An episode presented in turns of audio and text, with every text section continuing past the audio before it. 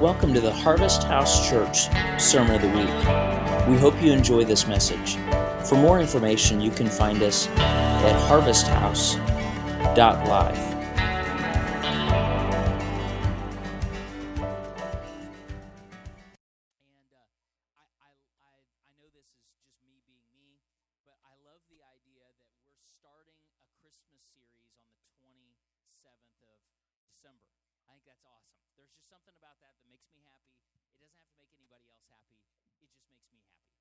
Um, so, uh, you know, we're, I love the thought that we're going to do a Christmas cantata in January. You know, it just, that just makes me happy. I don't know why.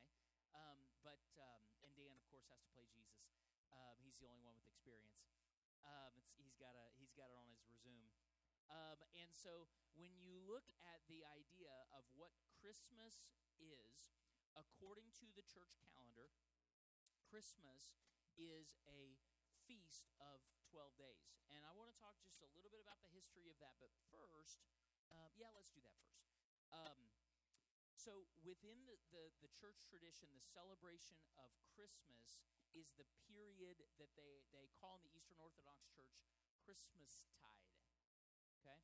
So Christmas tide is the 12 day period between the birth of Christ, December 25th, and the uh, 5th of January, also known as Epiphany. So what happens is they start with the 25th of December being the birth of Christ, the beginning of Christmastide, and then they work backwards from that four weeks to establish what Advent is.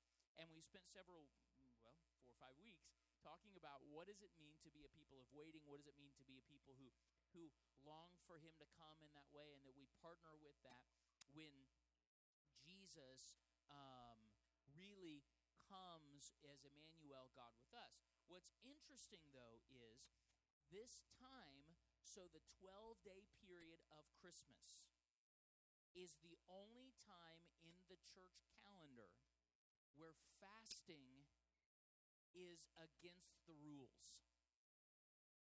You are not allowed to fast during the 12 days of Christmas. Only time that the church suspended fasting. Isn't that awesome? And the reason is because, like Jesus said, what did Jesus say when they asked why his disciples didn't fast like John's disciples?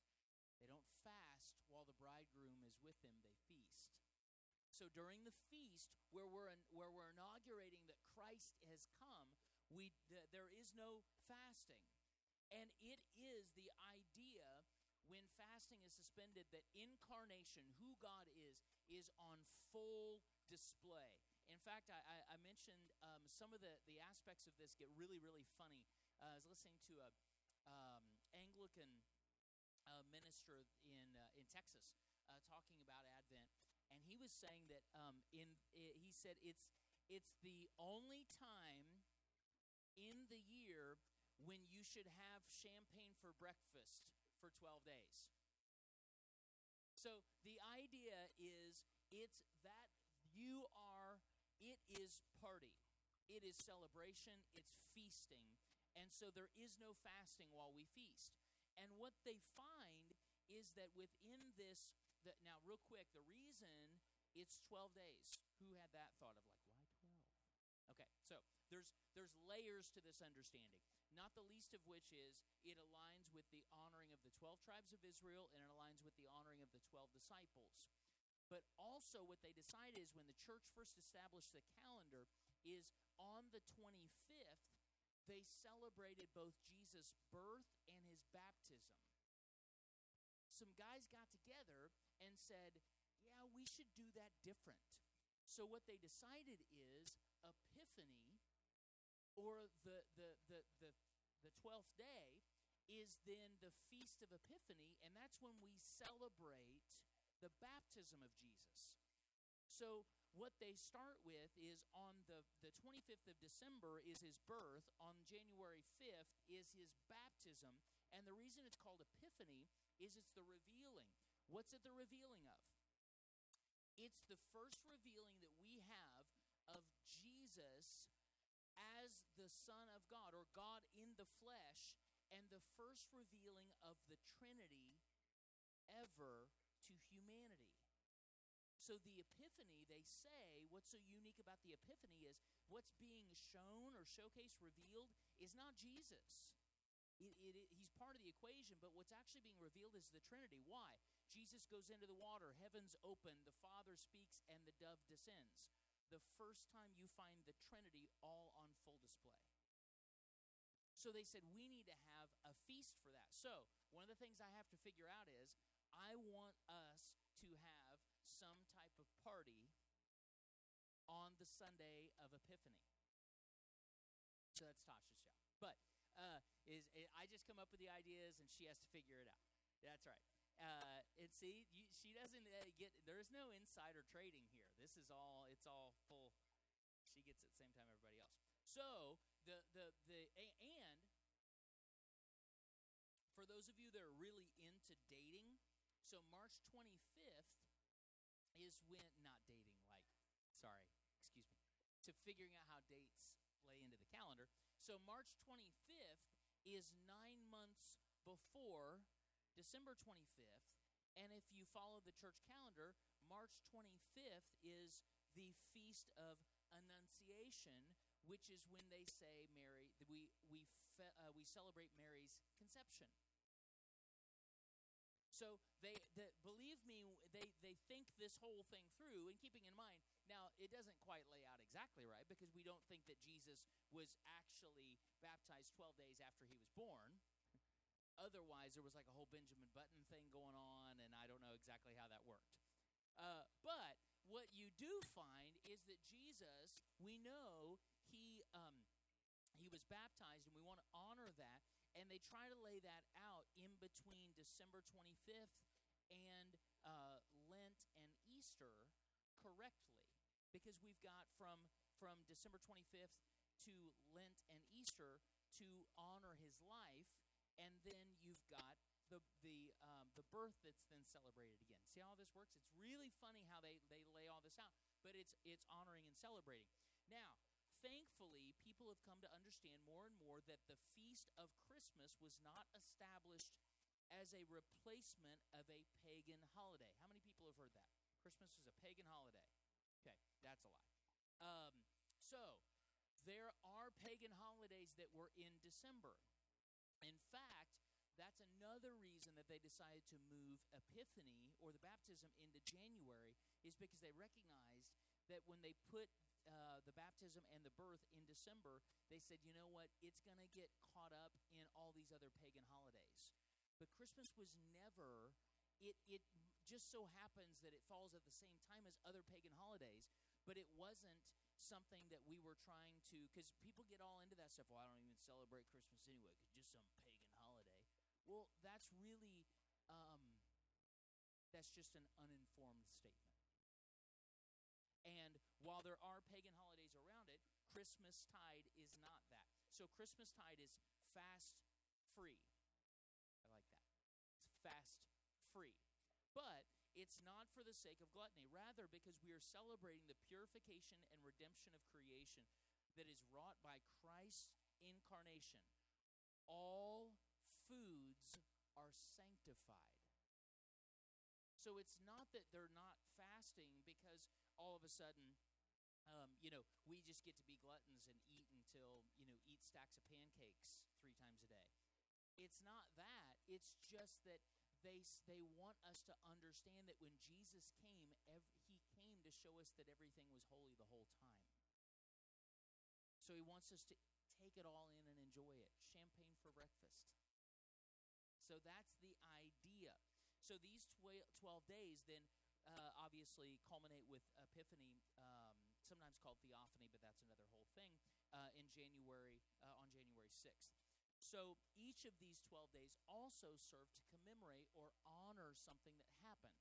So uh, uh December 26th is St. Stephen's Day. St. Stephen's Day is the day where we honor and commemorate the first martyr of the church, St. Stephen. Uh, you might recognize that St. Stephen is the first one we ever find being killed on behalf of the faith of Christendom in the book of Acts. Uh, today, uh, the the 27th is St. John's Day, where we commemorate the apostle, or sometimes they say John the Apostle, John the Evangelist Day. Tomorrow is what's called the Feast of Innocents Day. Feast of Innocents is because they wanted to honor all of the children that were killed by Herod when he was trying to find Jesus. So tomorrow is a is a feast where we commemorate and honor and celebrate the memory of that. The thing that I think that's really interesting though is um, with St. Stephen's Day specifically, which for all of those, uh, it was funny because I sent my sister um, St. Stephen's, my favorite Grateful Dead song. So I sent my sister yesterday St. Stephen's, and I said in honor of this day, and she was like, "I was just thinking that same thing," you know. Uh, but um, so I don't know. Maybe someday we'll come up with like you know the different things that we can do to honor those days. But what you see is that St. Stephen was the first part of the church, and I think it is not insignificant that he was put to death because he declared that the old guard of that day was gone and a new day had dawned. In fact, if you look specifically, the thing that outraged all the Jews, because he wasn't killed by the Romans. St. Stephen interesting is St. Stephen was killed by the church alone. And he was killed by the church, by the Jewish people, for actually say what they said is his teaching contradicted and dishonored Moses and the law. Those are the things that Jesus said he came to fulfill. So, isn't it interesting that the first martyr of the church was a martyr put to death by the religious system for saying their system was too small? That God was bigger than their system. So we stand on the shoulders of that. Um, so today, um, we're going to look at the idea of joy and peace. I'm going to read a, a passage to you from uh, the Christmas story, um, just because it's I, I, think it's so good. Um, so you find in the angels appearing um, that they said, verse 10 of Luke chapter 2, do not be afraid. Now, we don't have time to go into it right now, but just note the idea of no fear. It's the first thing they say. And we think they're saying that just because there's angels in the sky. I'm I would agree that there is a measure of that where angels come out of the sky, I think I'd freak. Like I get that. But that's not the whole point. Um, do not be afraid because uh, once again this is verse 10 I am bringing you good news of great joy for all the people. I'm going to read it to you out of the Passion Translation just because, and as you can see, I didn't have this on our on my sheet tonight. Uh, the Lord just spoke this during prayer that we were to say it. So, uh, verse 10, Luke chapter 2 Don't be afraid, for I have come to bring you good news, the most joyous and peaceful news the world has ever heard. And it is news for everyone everywhere. If it's not good news for everyone, it's not good news for anyone. It's just that simple. Because according to Paul, as soon as Jesus shows up on the scene, behold, old things have passed away, all things have become new, and we are all now a new creation. That's a whole nother teaching to really mess with some people's doctrine for another day. So, we live in an age not that different from other ages. It's a time filled with fear and rage. It's a time when all around us there are opportunities to be fearful of what might happen or enraged at what is happening. But we're in Christmas. And I think it is by no accident that the 12 days of Christmas is our way of partying, feasting, and rejoicing into what we know as the calendar of New Year. One of the most scandalous things you find about the New Testament church one of the scan- most scandalous things you find is their joy. You see, to the Roman mind, which is where the church takes root in the Roman Empire, the thing that makes this small group of people so peculiar is its joy. This joy was absolutely scandalous. It was absolutely absurd. It infuriated the Roman army. Actually find this in documents written by Roman officials that were charged with suppressing and rooting out this group of believers. What they regularly mention is the joy these people demonstrate in the face of absolutely overwhelming persecution. So you can find documents, and you can Google this, um, it, that where these Roman guys that were set in Jerusalem that were they were tasked by Herod or Caesar um, to snuff out this whole thing. And what these guys keep talking about is we keep trying to do that, but not only are they not giving up, they're happy. They're, these guys are mesmerized and blown away by the joy, the scandalous joy of this gospel and those that follow it. And we're talking about people who, at this point, what they were doing is they were actually going in, burning their businesses and, and uh, killing their families. And yet they were saying, in, this, in the face of this ridiculous opposition and oppression, these people are still happy. There's something wrong with them. They have a mental problem.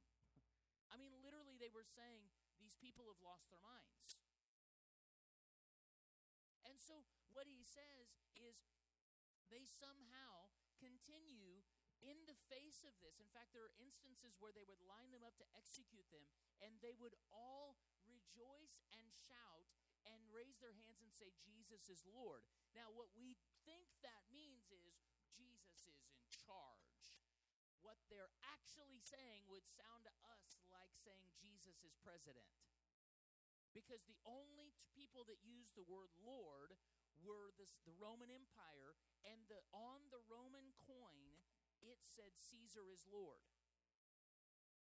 So the idea of Lord, we, we find that all the time, and we think that's a very godly way to speak about Jesus. It was not, it was a political term.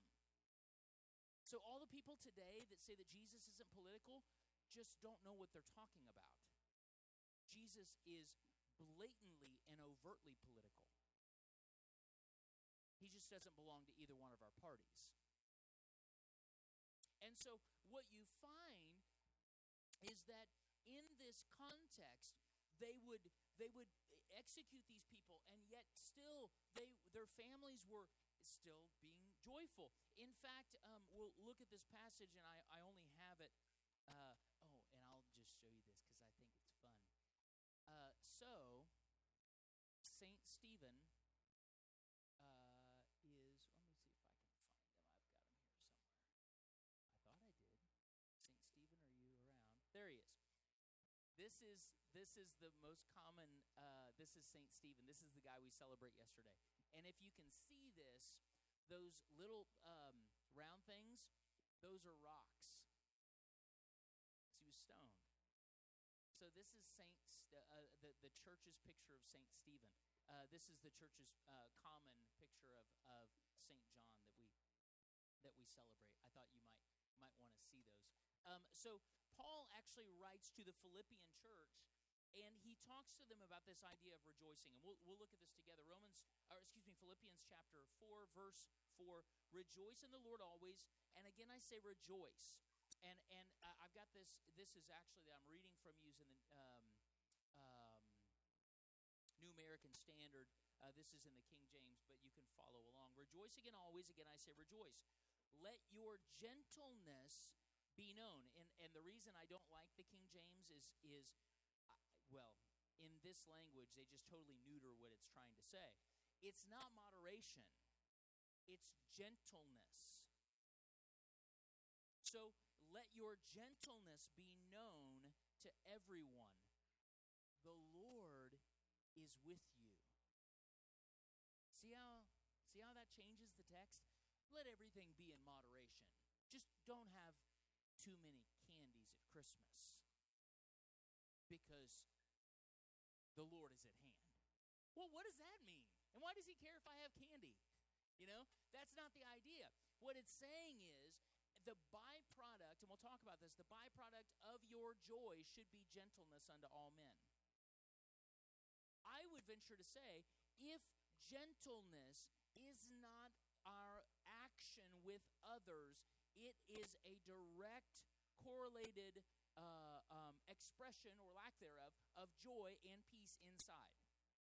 Joy and peace inside will always equal gentleness outside. Be careful for nothing, but in everything by prayer and supplication, with thanksgiving, let your request be made known unto God.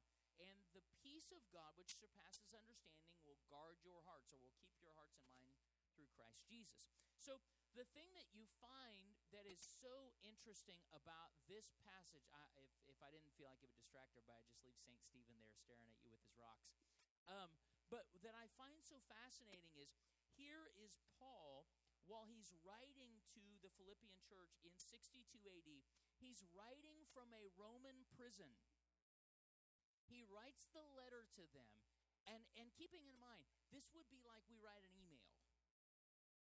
Paul wasn't sitting there in deep intercession, and all of a sudden the power of God overtakes him, and you know it's like that Jim Carrey scene in Liar Liar where he can't control the pen, you know, and all of a sudden Paul starts penning this letter, and that's not the way it works. Paul is sending this this group of people an encouragement because they're facing overwhelming oppression and overwhelming persecution from the Romans and from the Jews and uh, from the, the the shouldn't say it that way from the Romans and from the religious systems that were guarded by the Pharisaical uh, uh, Jews at that time and what he actually instructs them to do is to rejoice and let gentleness be known. Do you realize, first of all, that Paul, why what he was doing at this point, 62 AD, he would have been only waiting on his execution date. He's already sentenced to death. So this would have been the the um, the, the parallel of death row. and in his letter to the Philippian church 14 times while on death row. In this letter alone, Paul says joy. He speaks of joy 14 times in this letter alone while simply waiting on what day are they going to. And so from that point, he says to them, how are we, you know, how are we supposed to do this? Well, because your joy is the Lord. And as we've discussed, this term is incredibly countercultural. This term of Jesus, because what he's saying is the joy is based on that you, there is a new kingdom and Jesus is in charge of it. And I think it's also fascinating that he says, Let your gentleness be known unto all people, keeping in mind they were killing them. So, what he says is, he doesn't just stop with joy and peace. He says, and make sure that your joy and peace is to such a degree internally that it's demonstrated as gentleness when they come and they burn your business down. When they take your home wrongfully. The way they'll know something is really different is your gentleness in response to that. Now you know why the Romans thought they were crazy. Because the Romans were trying to bait them to fight. That was the whole point. Because if they could bait them into fighting, they could kill them and, and really no big deal. They could squash the whole thing, but they wouldn't do it. And so what happens is that all through this picture, we actually find that this this idea of what it looks like for us to demonstrate joy and peace are deeply part of the Christmas story. Jesus came to start that. He inaugurated a new kingdom. And what he said is joy and peace being the internal realities that they are is going to break out of you as Jesus said the new kingdom is something that's in you already and breaking out of you and it's going to then demonstrate itself as gentleness. And in the midst of the Christmas story you find joy and peace 13 times in the Christmas story alone. One gospel doesn't even give us a Christmas story. So in three gospels in a couple chapters you have 13 times? Yeah, I'd say it's a big deal. How many times have we mentioned that Thanksgiving is the gate to peace? Paul includes the need for prayer, but not any spe- uh, not just any prayer. He specifies that when facing worry, we're to address that worry by focusing our heart on God through prayer and thanksgiving. So, what you that this idea of what Jesus came to do, the, the, the theosis, the idea of Jesus coming into our humanity essentially means when Christ entered our humanity through incarnation, humanity was reunited perfectly with God.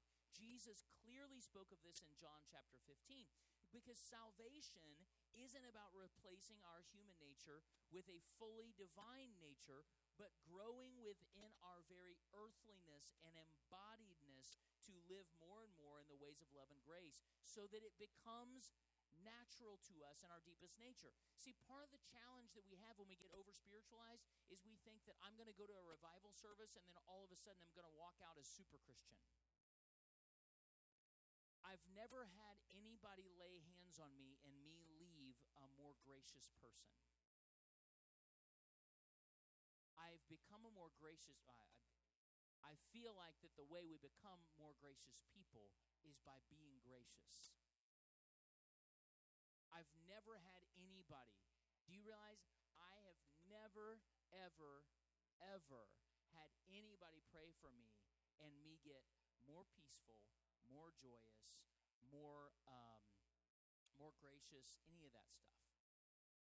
What happens as we discipline ourselves to be a people of peace and of joy and of grace? The doing impacts the being. It really does. I, I wish it was. I wish it was the other way. Like that would be awesome. I would be at the front of the I want more peace inside life, right?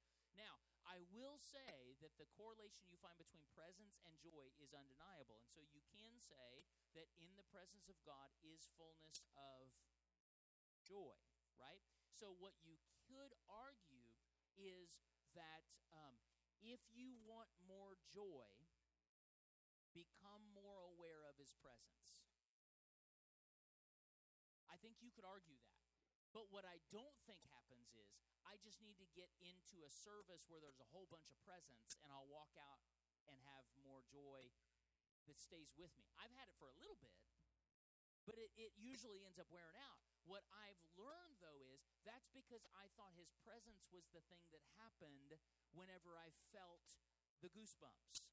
His presence is the thing that all of creation is vibrating with.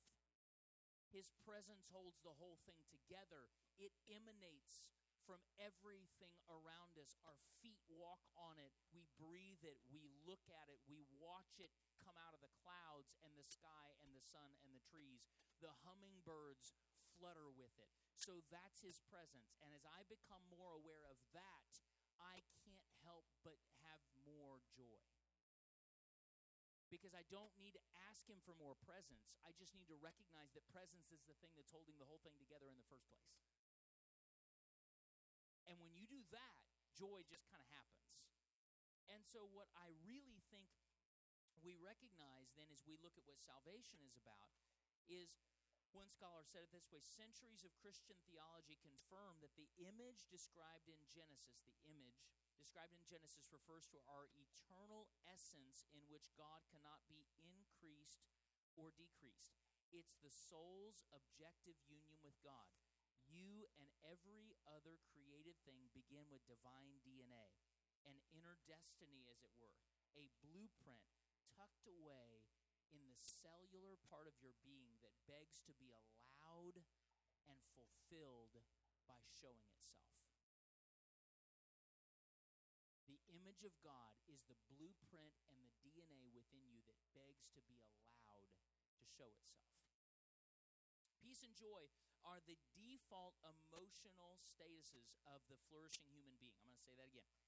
Peace and joy are the default emotional statuses of the flourishing human being, where we are intended to live in communion with God and other people. I genuinely believe because what we think is going to happen is in the end, and whatever happens, it's going to be like the Garden of Eden. We've totally missed the point. Jesus coming was the Garden of Eden. Why do you think it is Paul keeps referring to Jesus as the new Adam? Do you realize that what uh, what Saint Irenaeus said when he looked at the picture of the Nativity is he said Eden has come. So what happens is the Garden of Eden, that kind of of idyllic state is something that Jesus came to restore, but it's not something that exists off in the distance. It's not something that we're waiting on all of a sudden to show up. We're actually just waiting on the, the, the, the divine DNA of who God is, the image of God, to demonstrate itself. And I genuinely believe that the default state of our humanity is peace and joy. If we'll let it be, the default state is peace and joy. And in that way, we are intended to demonstrate our default state by communion with God and others. I, I, I really don't know that we can ever experience the peace and joy that we're supposed to have short of relational exchange. And maybe that relationship is just with God, because I'm not going to argue that there are some like hermits and monks that do some crazy stuff, and I know that they're walking with the Lord. I have no doubt. They haven't talked to somebody in 60 years, but I know that they know God. But I am saying it requires relationship. But the other God given emotional states, this is when it's going to get interesting. The other God given emotional states that alert us to danger and injustice when something is not quite right in the world are the emotions of fear and anger. Notice I said the other God given emotional states. Fear and anger interrupt our equilibrium. They trigger our defenses and ready us for fight or flight. They are intended as short term motivators for change. But we were never intended to live indefinitely in these states doing so can cause serious damage both physically and mentally, emotionally. So, what happens is anger and fear are things that we're supposed to have. Some people, I've never said this before from a pulpit, uh, probably has never been said in the state of Indiana from a pulpit. Some people need more anger. Some people need more anger. Some people need when they look on the news and they see that we still have 400 children living in cages near the southern border to get angry. Some people, when they hear that we have now had multiple children die because while in our government's care they have not been given water, and in detention centers, cages, they've died. Our government we did that. We should get angry. Some people need to when they hear that in this situation, because we have sent the parents away and we've told the parents, you can't come in and we take the kids, we've sent the parents back and we have no way to contact the parents who are now in Mexico. And then we say, so now if there are any family who are here in the United States because we can't care for them and now we have all of these children, so if there are any family members that will come forward, we'll, we'll let you take the kids and shelter them. And then we've now arrested 40 families who've come forward to take these kids because we found out they were illegal, illegal immigrants. So we asked, we begged them to come forward, and then we're arresting them and taking their kids. We should get angry. Some of us need to get angrier because anger is a God given emotional gift that is to prompt you to action. It is in many ways, it can be in many ways the opposite of apathy. And I think in some ways, both fear and anger are God given emotional responses that are needed. And so, what happens though is in the age that we're living in, notice I said that we have lived in an age of fear and anger where it dominates our emotional status. So we're never supposed to live in them indefinitely. Uh, anger and fear are both addressed in the Bible, and we're repeatedly told, Fear not, which is simple and straightforward, though never easy. Yet by grace and spiritual practice, we make the journey from the place of fear to the place of love. So, well, I'll, I'll, I'll postpone. Is the destination of the spiritual journey, the place of love. Perfect love casts out fear. We are on the other end, keeping in mind perfect love casts out fear, but that means that fear is first there. It overwhelms it where it comes in. So, what happens is we can learn to live in a land of love while at the same time living in the real world, eyes wide open at the injustices that surround us. And we should be rightfully angry, and yet what does the Bible say? Be angry and what? Sin not. That just sounds like one of those verses that people quote at you that, that nobody really knows what it means. Don't you love it when people do that?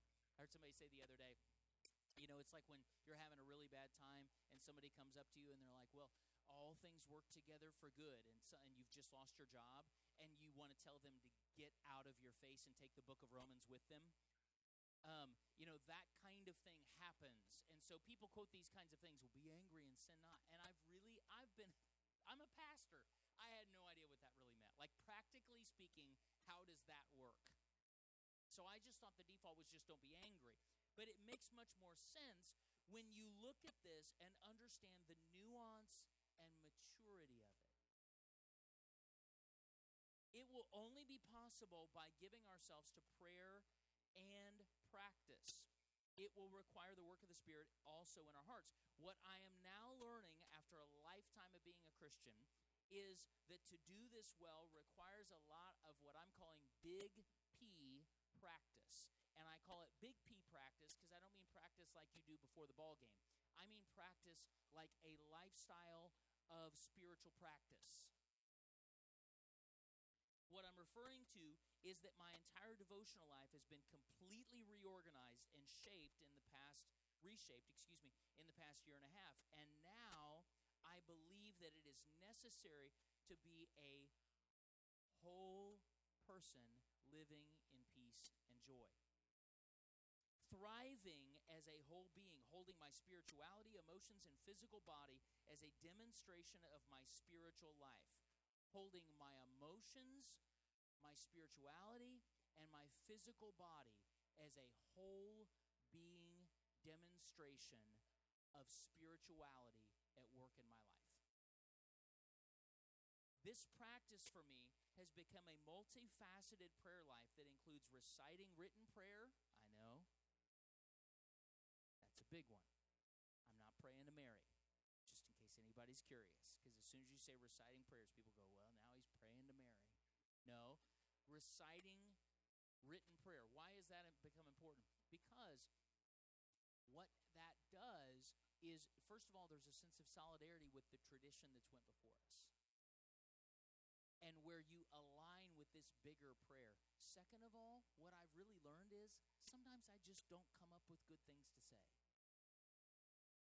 Sometimes I need other vessels. Sometimes I need other vehicles to be able to communicate the things that I need to say to God. And there are people who much smarter than me, much more spiritual than me, who have dedicated their lives to coming up with written spiritual prayers for us to be able to recite and say that communicate what God is doing in us, through us, and, and how we communicate to Him. The second thing is praying in the Spirit. The third thing is contemplative prayer or meditation. It includes both reading and praying the scriptures. That's another thing I've started doing where I'll pray the Psalms. The scripture back to God. Um, it also includes a focused liturgical lifestyle that recenters myself with the church tradition and the calendar of Eucharist.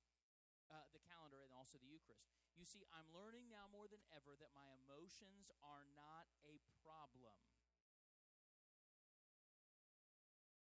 Now, un, um, immature emotions can be a problem, but no more of a problem than immature spirituality.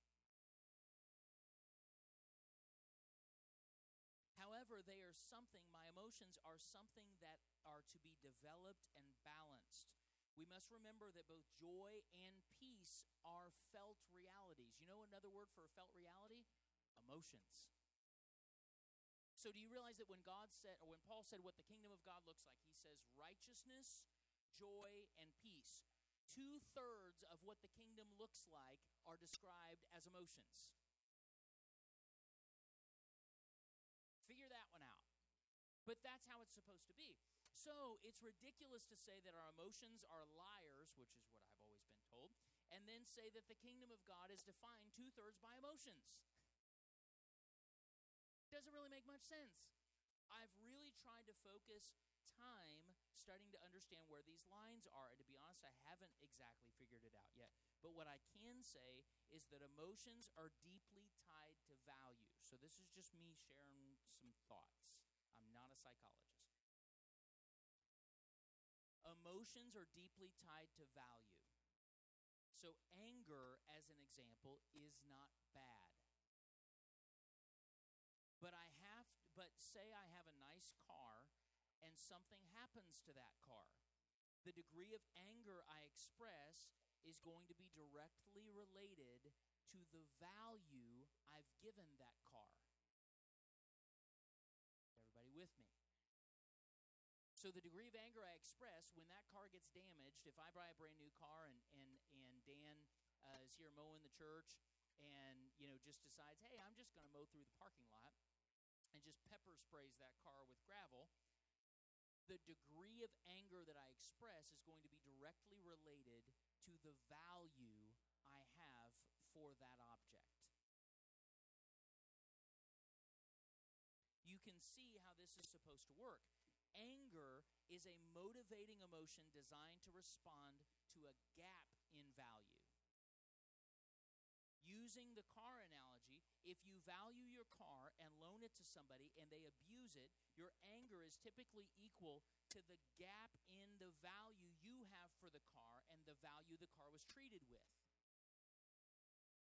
So, anger is designed to be a motivator that spurs action based on a gap in value. So, if I see somebody being treated as less than human, anger is supposed to be a natural motivating emotion that causes me to respond to the value gap in how they were treated as opposed to how they are designed as the image of God. So the problem, though, becomes the value system, not anger. Because if my value system is off, what will happen is if I put value in possessions, if I put value in my own ego, if I put value in protecting myself, my anger is going to be directly resulting based on the value that's there. So if I so the anger that's how you can say be angry and sin not. Why? Because be angry is fine. Sinning is where you've put an inappropriate value on an object that you shouldn't be putting that much value in. So it's supposed to motivate you to address value difference. The problem is, many times the value difference is I value things too much. So if I mow the lawn a certain way and then somebody comes and messes up my lawn and I flip out, is my anger the problem? My value system is the problem. If I if somebody in some way says something to me that offends me and upsets me or I look like an idiot, if I fall down on the in the snow in front of somebody and I get mad about it, is anger the problem? Or is my self-image value the problem? So what's supposed to happen is in that way, some people should be angry more and some people should be angry less. Some people need to have a higher value for some things. And some of us need to have our priorities restructured. Some of us, our values are out of whack. So when Paul says be angry and sin not, don't let the sun go down on your wrath, the word here that Paul uses for wrath is the same as anger, but it adds a prefix. It's a really interesting thing. So when he says, don't let the sun go down upon your wrath, how many people have been told that means if you're in a relationship, don't go to bed angry? Right? So you stay up all night talking it out, and eventually you just pass out ticked off. Like your body just gives out. And then you're like 45 minutes from having to go to work. And then you thought you were angry before you passed out, right? So, you know, the wrath that you had then is nothing compared to the wrath everybody you have to work with is going to experience. right? So that's what we thought this meant. While I think that's good advice, it's bigger than that. So don't, uh, or be angry and sin not. Don't let the sun go down upon your wrath. The thing that this word, it's anger both times that Paul uses. It's the same Greek word, but he adds a prefix when he says, don't let the sun go down on your wrath. And the word that he uses here is really interesting. It means to submerge something. So, what it's saying is anger is okay, but don't be somebody who your emotion and anger submerges you to where you become lost in it. You become submerged in that emotion. So, he's saying going to bed mad allows that anger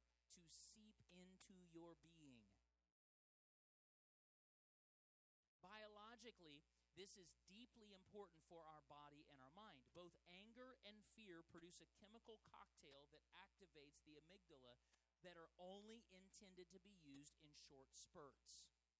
Literally, when you get mad or scared, your brain produces a cocktail that your entire body then gets. And it's supposed to do that. That's how why moms can pick up cars off of their kids. That's why anger is a motivator, fear is a motivator. It's a chemical cocktail that your brain produces, and it produces it specifically from the fight or flight area of your brain.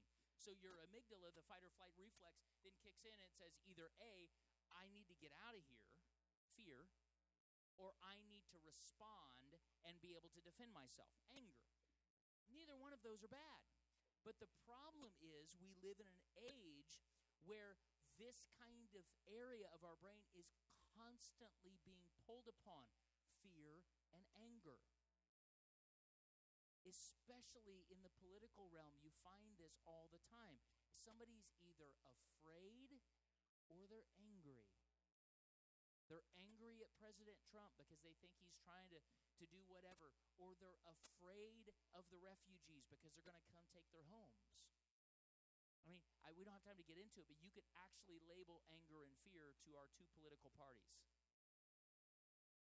Right now, because we have a Republican president, the Democrats are angry and the Republicans are fearful. Just the way it is.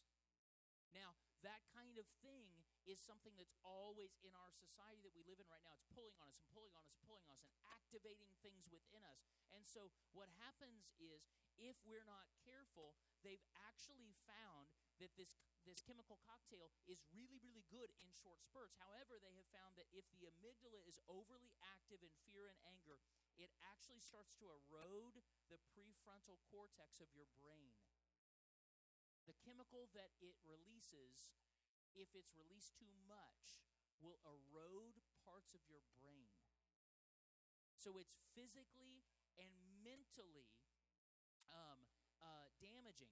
And the result of this chemical cocktail attacking your prefrontal cortex, actually, what it causes is anxiety, and they've actually been able to connect it to dementia and other memory loss brain disease. Interestingly, you, I don't have to really ask this question uh, uh, too much, but think about how many times have you heard studies showing that dementia is more and more common? More and more people are suffering from it. More and more of our elderly and younger and younger people are experiencing this. And I've heard it everything from Coca Cola to ham, or probably spam, uh, actually, causes dementia, right?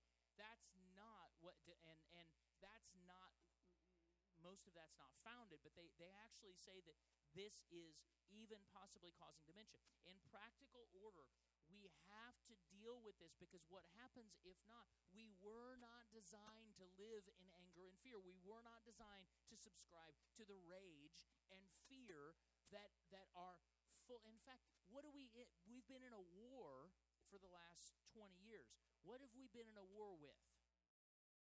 Terror. America's war on terror. Do we realize it's everywhere around us? It motivates people to buy things, it motivates people to sell things, it motivates people to act. So, what I'm suggesting is that our actual default state is joy and peace.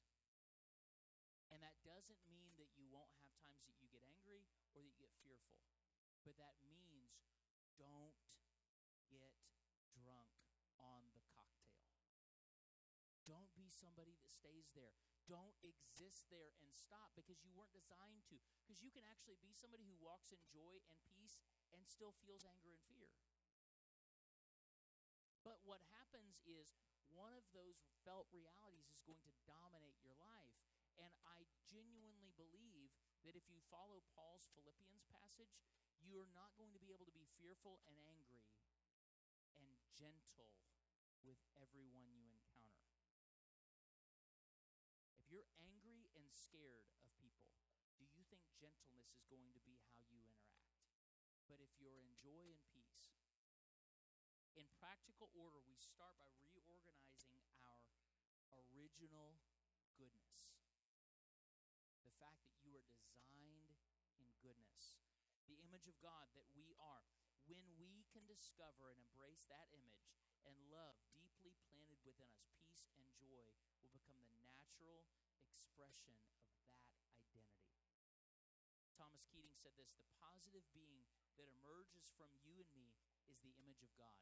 Everything you do that's positive is a breakout of the image of God. The problem is that this image has been distorted by the emotional programs for happiness and over identification with false values or groups, so that the purity and power and being of who we really are is hidden with layers of false self, both conscious and unconscious. The spiritual journey we're on is to deal with that and let the real image of God show. Not the image of God that puts on a fake mask and says, I'm never scared or never angry, but the real thing that says, the image of God is good and I was created in that. That's my DNA. It's the blueprint, it's the fingerprint. And it's it desires to come out. And so I, I think in it is as we start this this celebration of Christmas, the first thing I think we have to understand. In fact, if you were to say to people culturally the word Christmas, um, they would probably add to it the war on as the reality of what we think is happening culturally. But what I say is Christmas always means one thing joy and peace have come. And that's the kingdom we're citizens of. And as we do that, it doesn't matter what's happening around us, it doesn't matter what people are doing to us, because our kingdom that we subscribe to is one that is joy